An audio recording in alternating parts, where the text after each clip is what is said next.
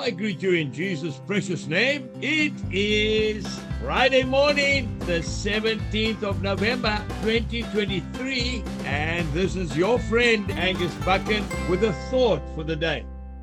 We go to the book of Hebrews, chapter 12, and verse 1. Therefore, we also, since we are surrounded by so great a cloud of witnesses, let us lay aside every weight and the sin which so easily ensnares us, and let us run with endurance the race that is set before us. Oh, folks, we are running the race of our lives. We must be more intentional about it. This is not the dummy run. This is not the practice run. This is it. There are many who have gone before us and they are cheering us on today. They're saying, Come on, you can make it. You can do this. The saints are all there in heaven. Your loved ones, they are waiting for you. Keep on running. Get up and dust yourself off and keep going. Get rid of all that excess baggage that's weighing us down.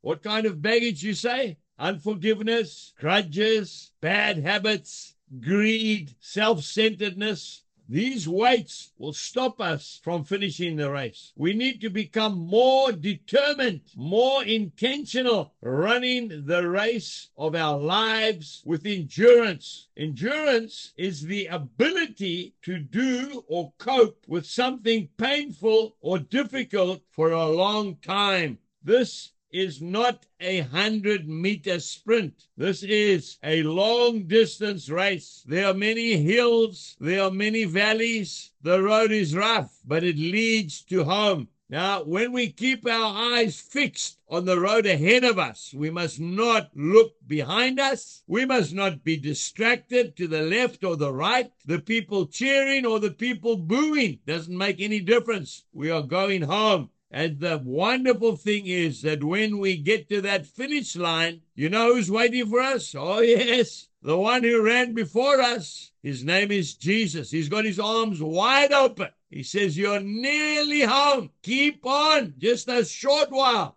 and you'll get that gold medal of eternal life spent in heaven, where there's no more pain, no more tears, only peace and joy and bliss. God bless you today as you continue with me together running the race of our lives. Jesus bless you and goodbye.